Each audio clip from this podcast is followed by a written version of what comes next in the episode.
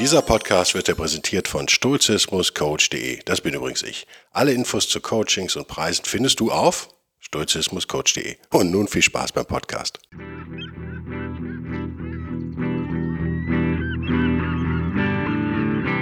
Der wilde Stoiker.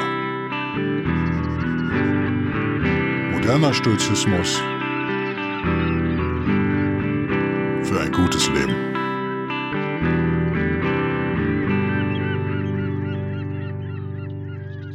Hallo und herzlich willkommen zu einer neuen Ausgabe von Der wilde Stoiker, der, wie mir ein Fußballfan, glaube ich, war es, vorgeworfen hat, gar nicht so wild ist, sondern er hat ein Wort benutzt, was, glaube ich, seit 1820 nicht mehr benutzt wurde. Und daraufhin habe ich ihn gesperrt auf YouTube in den Kommentaren. Das mache ich ganz flockig und locker, weil ich finde, wir können super diskutieren. Habe ich auch unter dem letzten Podcast zum Beispiel mit jemandem, ich glaube, es war der Max, den grüße ich hier nochmal. Solange wir alle höflich bleiben, ist alles in Ordnung. Das Thema heute das Gute sozusagen. Was ist das Gute? Das Gute in uns, das Gute da draußen. Wie können wir es beurteilen? Wie können wir es kultivieren? Was ist das überhaupt? Also stoische Physik, wenn man so will. Äh, ihr wisst, für die antiken Stoiker, dass das ganze Universum, der ganze Kosmos ein belebtes Ding. Alles ist körperlich. Das führt zu dieser teilweise absurden Feststellung, dass eben auch die Seele körperlich ist und so weiter und so fort. Auch das Gute ist körperlich, das war ja etwas, was Zenon, der Gründer des Stoizismus, postuliert hat. Damit hat er sich ein bisschen verrannt. Meines Wissens hat schon Chrysippus, Chrysipp auf Deutsch, dagegen gesteuert ein wenig, das ganze System so ein bisschen glaubhafter gemacht. Das Urproblem, das sich uns stellt, ist, glaube ich, folgendes. Das ist, glaube ich, sehr gut, oder weiß ich, sehr gut beschrieben bei Max Polenz. Die Stoa Geschichte einer geistigen Bewegung ist im Stoiker Buchclub auf der wildestoiker.de verlinkt. Auch teures Buch, sehr teuer. Vor allem für den Preis sehr schlecht gesetzt vom Schriftbild her und so. Es ist halt alt. Aber inhaltlich doch ganz gut und liest sich auch recht flockig, zumindest teilweise. Problem ist jetzt folgendes. Wir gehen als Stoikerinnen und Stoiker gehen wir davon aus, dass jeder Mensch sich zum Logos, sagen wir mal, befähigt sieht. Also der Logos, das habe ich schon erklärt, wirkt im Innen wie im Außen. Wir haben also die Fähigkeit zur Ratio, die Fähigkeit zum Logos und damit auch die Fähigkeit zum Guten. Das Thema des heutigen Podcasts. Was ist das Gute? Naja, letztendlich ein tugendhaftes Leben. Wir unterscheiden uns damit, äh, laut stoischer antiker Sicht, äh, extrem vom Tier. Das Tier kann natürlich das Gute als das, sagen wir mal, Nützliche ansehen, wenn man das überhaupt so formulieren kann. Das heißt, der, der Wolf, der ein Reh reißt für seine Sippe, jetzt mal vereinfacht gesagt, der weiß, das ist nützlich, wenn ich das esse. Also er weiß es nicht, ne? das ist wahrscheinlich instinktiv, aber er versucht auch das Nützliche zu tun. Kein Hund setzt sich normalerweise an ein Lagerfeuer. Ich habe jetzt keinen Hund, aber so habe ich mir sagen lassen. An Lagerfeuer, äh, so dass ihm der Rauch ins Gesicht bläst. Das würde man normal nicht machen. Das wäre nicht nützlich. Ihr merkt, worauf ich hinaus will. Auch das Tier zumindest einige Tiere können sehr wohl unterscheiden zwischen, das ist jetzt in Anführungszeichen gut für mich und das ist nicht gut für mich. Gut, hier umgangssprachlich jetzt gemeint. Ich glaube, das kann man ganz gut mit nützlich erstmal so übersetzen auf dieser ersten Stufe. Das beschreibt Polens auch sehr gut.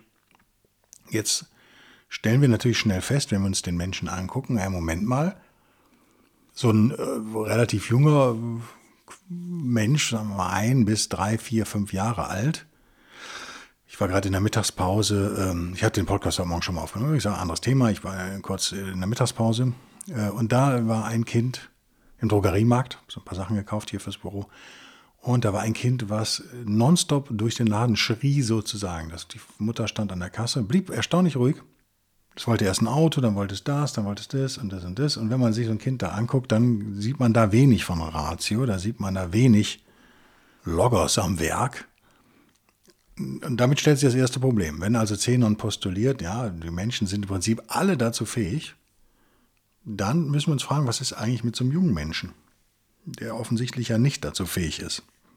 Da machen wir es uns jetzt Boah, leicht vielleicht, in Anführungszeichen. Wir gehen von einer Entwicklung aus. Das ist ja auch etwas, was im echten Leben zu beobachten ist. Ne? Wir wachsen, wir kommen auf die Welt, wir wachsen, wir entwickeln uns körperlich weiter, wir entwickeln uns, wir entwickeln uns seelisch weiter. Wo also ein sehr junger Mensch, der erst sehr kurz auf der Welt ist, sagen wir mal ein Jahr, noch sehr stark über seinen Körper läuft, sozusagen. Also das Nützliche für den oder die beschränkt sich ja auf, aufs Körperliche, also Nähe zur Mutter, zum Vater, etwas zu essen, ein Bettchen, in dem man schlafen kann. All das sind solche Dinge, die nützlich sind und erstrebenswert sind und erstrebt werden, auch im, im Allgemeinen. Das könnte man auch nennen die animalische Seite. Da sind wir noch sehr tiermäßig sozusagen in diesen jungen Jahren. Und wir könnten jetzt hingehen und wir könnten einen scharfen Trennstrich ziehen. Das wurde in der stoischen Philosophie teilweise auch gemacht, dass man sehr stark unterscheidet zwischen, ich glaube, aus dem Kopf jetzt, schlag mich nicht, aber so ungefähr sieben Jahre alt und jünger, das war eben noch kein voll entwickelter Mensch und darüber fängt dann an, so eine, so eine Ratio zu walten. Ähm, eine Entwicklung ist möglich. Der Punkt ist der, diese animalische Seite, sagen wir, wir können sie auch die körperliche Seite nennen, das wurde auch den antiken Stoikern recht schnell dann klar, die verlieren wir nicht. Die bleibt sozusagen in uns. Wir haben also beides. Wenn wir sagen, der Mensch ist zur Ratio befähigt, heißt das genau das. Er ist dazu befähigt, aber er hat sie nicht zwangsweise, kommt sie nicht zur Entfaltung sozusagen, sondern es wird schon so ein Widerstreben geben zwischen animalischer Seite auf der einen und rationaler, stoischer stoischen Eigenschaften auf der anderen. Das ist so. Das ist ein Kampf, den wir mit uns fortführen, der sicherlich einfacher wird, je älter wir werden, je trainierter wir werden. Aber diesen Kampf müssen wir erstmal anerkennen. Und wir müssen auch die animalische Seite anerkennen. Das ist ja nicht schwer zu verstehen. Körperliche äh, Bedürfnisse wie Schlaf und Nahrung und Sexualität wahrscheinlich, die bleiben ja mit denen müssen wir leben, solange wir in dieser äh, irdischen Hülle sozusagen hier umherwandeln, haben wir diese Bedürfnisse. Und dieser animalischen Seite müssen wir auch Rechnung tragen. Sonst gibt es Probleme. Die, ihr kennt die, den Begriff Natur, der ist sehr beliebt bei antiken und auch modernen Stoikern, ich benutze den ja auch ständig. Wir können also sagen, diese, der Logos im Menschen ist eine natürliche Geschichte. Das ist nichts Künstliches ich komme immer drauf, ich habe ja unter anderem Ethnologie studiert, da wurde dann, äh, zumindest eine Zeit lang, wurde sehr stark unterschieden zwischen Kultur und Natur. Also Nurture, Nature würde man im Englischen sagen. Was ist eigentlich in uns drin, wenn wir schon auf die Welt kommen? Was ist dann schon da und was wird uns sozusagen anerzogen? Ähm, Gegenfrage, kann man das eigentlich immer so klar sagen oder nicht? Das ist heutzutage in den hochpolitisierten Zeiten, in denen wir leben und in den Wissenschaften und Pseudowissenschaften ist dieses Argument in der Tat wieder von großem Belang wenn ihr euch jetzt vorstellt, wenn Leute jetzt die Frage stellen würden, ähm, gibt es denn eigentlich einen angeborenen Unterschied zwischen äh, Jungen und Mädchen, sozusagen Männer und Frauen, oder ist das alles nur anerzogen? Da merkt ihr schnell, bei so einer Frage tun sich Gräben auf, sozusagen. Das ist aber Gott sei Dank nicht unser Problem, sollen sich andere mit rumschlagen. Äh, nicht immer wissenschaftlich wird sich da übrigens herumgeschlagen, wie ich finde, aber es ist auch ein anderes Thema. Diese, dieser äh, Konflikt ist so ein bisschen so ein künstlicher, finde ich manchmal. Also ich, ich, ich würde behaupten, es ist nicht immer möglich, genau Trennstriche zu, zu ziehen. Manchmal schon, wenn man äh, Doppelblind, äh, Doppelspalt experimentiert, jetzt falsch gesagt. Da sind wir wieder in der Physik, da sind wir ja heute auch, aber wir sind in der stoischen Physik. Da wären wir in der modernen Physik sozusagen. Quantenphysik, das wollen wir heute nicht. Als Stoiker gehen wir davon aus und als Stoikerin sowieso, dass der Logos natürlich ist und damit erstrebenswert. Wenn wir jetzt also fragen, was ist eigentlich das Gute? Und wir ja im Stoizismus quasi ja schon definiert haben, naja, das Gute ist das, was dem Logos entspricht.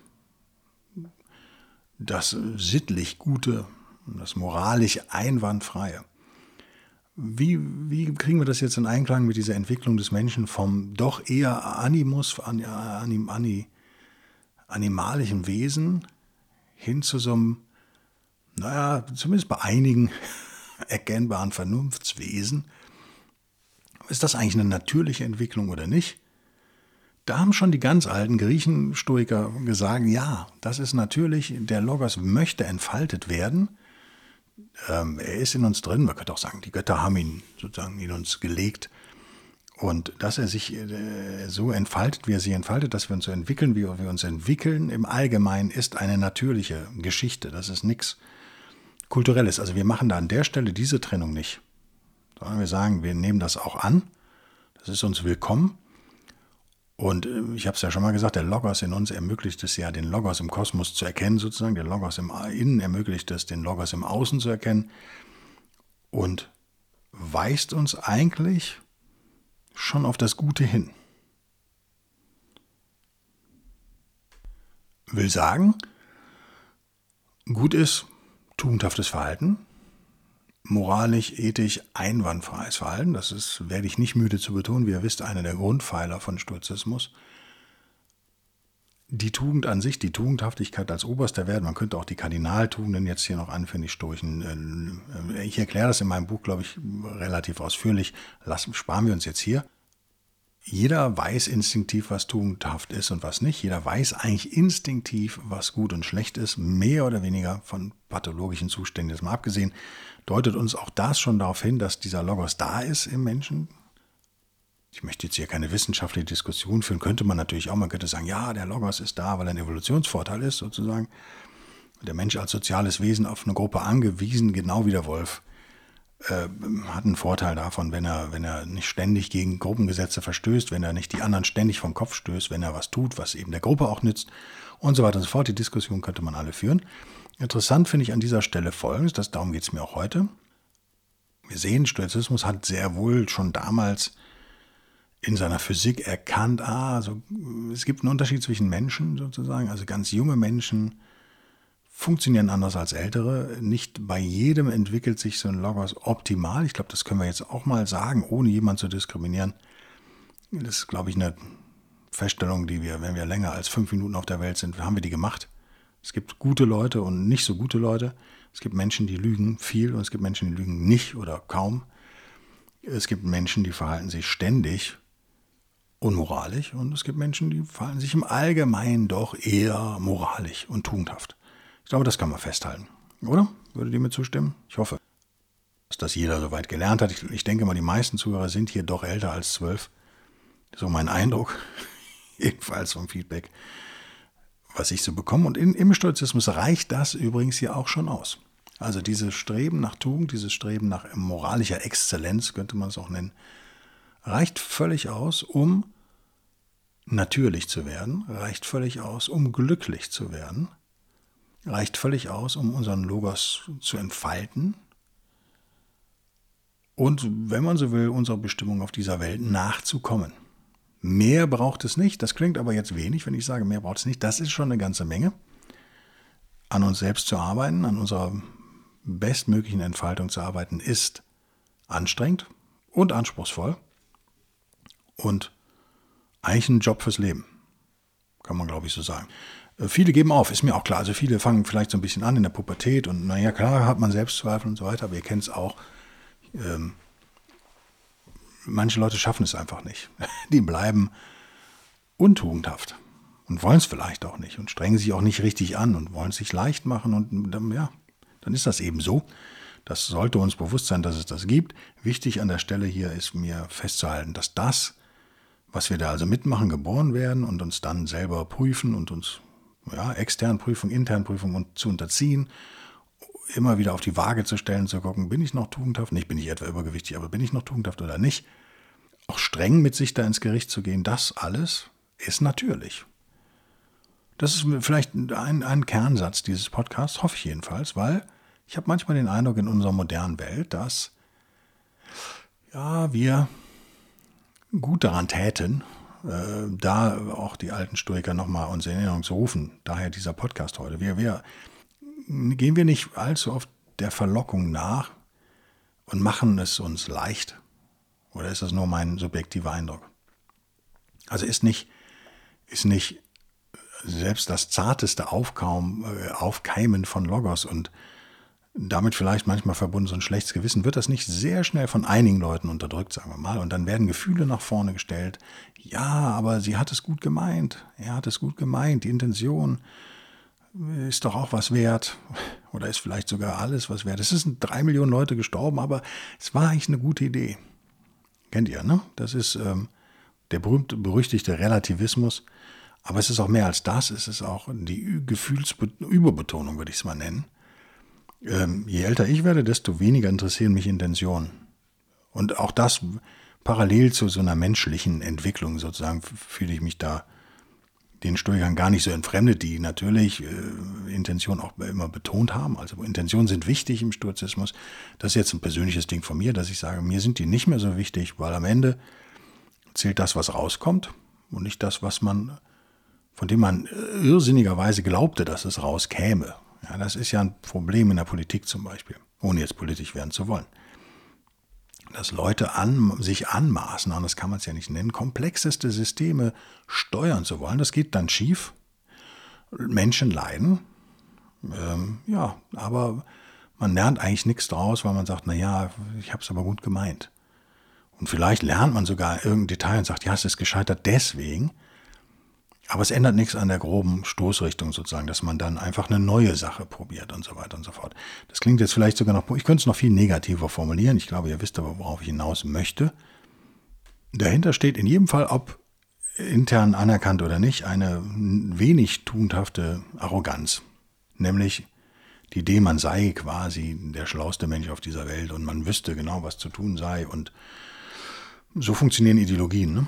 Genauso dass gedacht wird, man hätte ein komplexes System, hätte man mit so drei, vier Stellschrauben, hätte man das im Griff. Und äh, die anderen sind ja doof, aber ich weiß es besser und deswegen mache ich das jetzt mal so. Und dann kommt was Schlechtes bei raus, dann ist es aber nicht etwa der Machende schlecht, sondern äh, dann wird ein Dritter gesucht, ein Sündenbock und so weiter. Weil es kann nicht an der Ideologie liegen, es kann nicht an dem Handelnden liegen, weil die Intentionen waren ja gut. Deswegen, je öfter man das sieht und erlebt, desto eher bin ich misstrauisch, wenn jemand von guten Intentionen quatscht. Also viel wichtiger wären mir gute Ergebnisse. Das könnt ihr aber für euch entscheiden, ob ihr das, ob ihr das so ähnlich seht oder sagt es mir auch mal. Fände ich ganz interessant. Was aber in jedem Fall wichtig ist im Stoizismus, wir springen wieder zurück, wie ihr merkt, bleibe aber so ein bisschen bei den Intentionen. Oder beim Bemühen fände ich, glaube ich, den besseren Maßstab. Die Intention, wie gesagt, kein guter Maßstab, das Bemühen. Wenn ihr also alles richtig macht, wenn ihr euch optimal tugendhaft verhaltet, wenn ihr euren Logos, den menschlichen, so weiter eben entwickelt ist, so gut einsetzt, wie ihr eben könnt und dann am Ende scheitert mit dem, was ihr da tut, kann das eigentlich, das ist so eine ursprüngliche Frage, kann das eigentlich eure See euren Seelenfrieden, eure Eudämonie, kann die da irgendwie gefährdet sein eigentlich? Nö, wäre die sturche Antwort. Eigentlich nicht. Ihr habt alles richtig gemacht. Ähm, es ist was anderes bei rausgekommen. Das ist was völlig anderes als diese Anmaßung, die viele politisch Aktive haben, die, von der ich eben sprach. Das ist was anderes. Wenn wir uns also optimal tugendhaft verhalten, aber nicht das gewünschte Ergebnis erzielen, ändert das eigentlich nichts daran, so es denn wirklich optimal war, dass wir es nicht anders machen könnten und auch nicht anders machen würden. Der Max Polenz benutzt das Bild eines Bogenschützen, wenn ich mich recht entsinne, irgendwo in, ungefähr im ersten Drittel des Buches. Wenn er ohne seine Schuld sozusagen nicht das Ziel trifft oder alles richtig gemacht hat, dann gibt es eigentlich auch keinen Grund für, ja, für, für das sich schlecht fühlen an der Stelle. Das heißt, er sich tugendhaft verhalten worden hat, hat er sich gut verhalten. Habe ich jetzt gesagt, verhaltet hat? Das ist irgendwie, ich habe gleichzeitig mit einem auf die Anzeige geschielt hier. Monitor nicht gut, Guido, macht das nicht. Wenn er sich gut verhalten hat, natürlich, und alles richtig gemacht hat, dann kann er nicht mehr machen, als Vernunftswesen sozusagen, als entwickeltes. Das Problem entsteht natürlich immer dann, wenn Leute nicht voll entwickelt sind, wenn sie nicht erkennen, dass sie unzureichende Informationen vielleicht vorliegen haben, wenn sie schon gar nicht über sich selbst nachdenken, nicht erkennen, dass sie nicht tugendhaft sind, dann verfahren die ja genauso, wie ich ja vorher beschrieben habe. Also die bauen Mist sozusagen und sagen dann, ja, aber ich, mehr konnte ich ja nicht tun.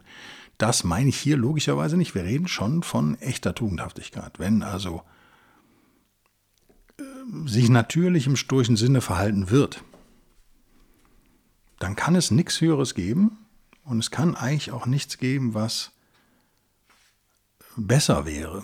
Also das Gute sozusagen liegt in uns. Und nur das, was sozusagen tugendhaft dem Logos entsprechend in uns ist, ist überhaupt gut. Und als, als das Gute anzuerkennen und äh, letztendlich das, was Befriedigung bringen kann. Das ist, äh, glaube ich, einmalig im äh, Stoik, oder? Das ist, das ist äh, typisch für Stoizismus, wenn man so will, für Antiken und aber auch, ich finde auch für, für modern. Jetzt müssen wir nochmal an den Anfang schauen. Wir haben ja gesagt, wir haben diese animalische Sichtweise und jetzt kommt's. Erwachsener Stoizismus wird diese animalische Sichtweise sozusagen anerkennen. Er wird ihr Genüge tun. Und da sind wir schnell in der indifferenten Lehre. Auch dazu gibt es natürlich im E-Book, was ja bald hoffentlich auch ein richtiges Buch sein wird, ein Kapitel, natürlich ein längeres. Wenn wir erkannt haben, es gibt eigentlich nur das wirklich Gute und es gibt das wirklich Schlechte. Und es gibt die Dinge, die uns eigentlich nicht betreffen, die sogenannten Indifferenten. Dann werden wir trotzdem feststellen, und das müssen wir auch, um dieser animalischen Seite Rechnung zu tragen, dass es natürlich bei diesen indifferenten Dinge gibt, die wir bevorzugen werden, im gesunden Idealfall sozusagen. Also wenn wir die Wahl haben zwischen Reichtum und Armut, werden wir wahrscheinlich den Reichtum wählen. Das ist durchaus völlig in Ordnung. Wenn wir die Wahl haben zwischen Krankheit und Gesundheit, werden sich normale Menschen wahrscheinlich für Gesundheit entscheiden. Wenn man sich für Krankheit entscheidet, ohne dass es tugendhaft ist, könnte ja auch ähm, Fall vorstellbar sein. Also ich versuche jetzt einen Tyrannen loszuwerden und Opfer meiner eigenen Gesundheit dann sozusagen. Das wäre, könnte man ja auch als Entscheidung für die Krankheit sehen. Das müsste man im Einzelfall abwägen und, äh, unter stoischen Gesichtspunkten. Aber im Allgemeinen würde man sich doch wohl eher für die Gesundheit entscheiden. Auch da, dagegen ist nichts zu sagen. Nochmal, wir alle bleiben Tiere, Zeit unseres Lebens. Wir haben diese Seite in uns. Wir brauchen Nahrung, wir brauchen Zuneigung, wir brauchen Schutz, wir brauchen all diese Dinge.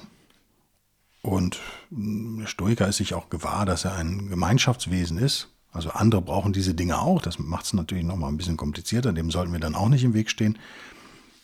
Das alles ändert aber nichts daran, dass wir uns völlig darüber klar sind, was das eigentlich Gute ist. Und natürlich merkt ihr, dass auch Aspekte wie der freie Wille hier eine Rolle spielen. Das ist ja auch der andere ursprüngliche Konflikt sozusagen, das Überein, in Übereinstimmung bringen von freiem Willen und Determinismus. Hier haben wir so ein ähnliches Problem. Wir haben also die Fähigkeit zur Tugend, die Fähigkeit zur Ratio, die, den Logos als physisches Ding vielleicht sogar in uns, von Zeus gegeben, von Gott gegeben, von den Göttern gegeben, vom Kosmos gegeben, aber der ist nicht voll entwickelt. Im Gegenteil, das ist nur eben ein Ansatz, ein Same sozusagen, den wir zum Keim bringen müssen. Und darin besteht dann die menschliche Eigenleistung. Und darin zeigt sich auch wieder der freie Wille, der es eben schafft, diesen Logos zu entwickeln oder nicht. Der es schafft, uns zu dem, zur besten Version von uns selbst werden zu lassen oder eben nicht.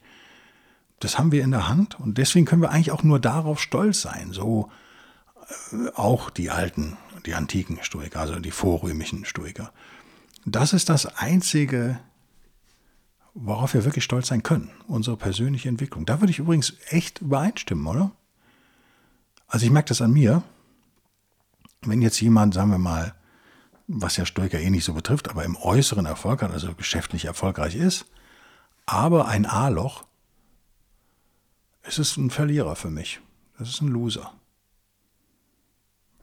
Würdet ihr zustimmen? Also die meisten Stoikerinnen und Stoiker würden an der Stelle wahrscheinlich zustimmen. Es ist ein Verlierer in ganz vieler Hinsicht, weil er auch, oder sie, kann ja auch eine Frau sein, offensichtlich nicht erkannt hat, was Tugendhaftigkeit ist und den Wert davon auch nicht erkannt hat, sondern doch eher der animalischen Seite Rechnung trägt und nur äußeren Gütern hinterher hechelt sozusagen und seine eigene ja, Tugendhaftigkeit opfert auf dem Altar der falschen Götter, der falschen Werte. Heißt auf der anderen Seite aber nicht, da unterscheidet sich jetzt Stoizismus als Philosophie deutlich von dem, was wir so, gerade wenn wir aus einem eher linken Umfeld kommen, ich weiß nicht, wie es euch geht, wenn man da, sagen wir mal, von Linken erzogen wurde, gibt es ja so ein generelles Misstrauen gegenüber Materialismus, gegenüber auch Erfolg dann am Ende. Was wiederum hinderlich ist. Das ist im Stoizismus nicht der Fall. Ich wiederhole es nochmal. Ihr dürft erfolgreich sein. Ihr dürft gesund sein. Warum denn nicht? Es ist natürlich, Gesundheit und Erfolg zu bevorzugen. Unnatürlich wäre es aber, Gesundheit und Erfolg sozusagen zu Leitstern seines Handelns zu machen. Ist das klar? Die Tugend bleibt das Zentrum unserer Bemühungen. Und mit allem anderen kommen wir klar. Und wenn wir eine Chance haben, wenn sich eine, eine Wahlmöglichkeit darbietet, dann wählen wir das für uns nützlichere. Aber wir messen dem jetzt nicht unbedingt eine wahnsinnige Bedeutung bei. Huiuiui, das war jetzt ein Podcast, oder? Meine Stimme geht auch ein bisschen weg. Ich habe extrem Heuschnupfen, wie ihr vielleicht hört. Ich hoffe, es hat euch dennoch gefallen. Ich möchte mich nochmal bedanken über, über Mails und Unterstützung. Wir sind ja unterstützungstechnisch so, manche wissen es, ich hatte ja vor dem Wilden Stoiker noch einen anderen Podcast und da hatte ich einige Unterstützer schon gewonnen sozusagen. Und ich würde sagen, dass das fast ein hundertprozentiger Austausch jetzt stattgefunden hat im letzten Jahr. Also alle, die wir, die ich da verloren habe an Unterstützern, die mit dem Stoizismus-Podcast nichts anfangen konnten, was ja auch okay ist, ähm, konnte ich ausgleichen eigentlich durch andere. Ich bin jetzt nicht mehr, ich bin noch nicht ganz auf dem Niveau, wo ich vorher war. Das war auch eh schon niedrig für einen Podcast, muss man sagen. Wenn ich es mit anderen Podcasts vergleiche, bekomme ich relativ wenig Unterstützung. Ähm, aber ich bekomme Unterstützung. Und das ist doch für mich echt äh, aus zwei Gründen sinnvoll. Einmal monetär, ganz banal, aber andererseits natürlich, und das ist vielleicht der wichtigere Punkt, auch tatsächlich als Motivation. Ich bin jedenfalls dankbar für euren Support.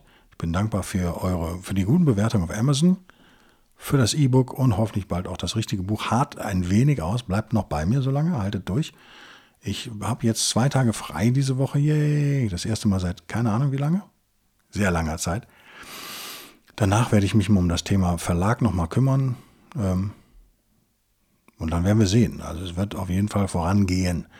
Ich ähm, freue mich auf nächste Woche und auf euer Einschalten. Bis denn dann. Tschüss.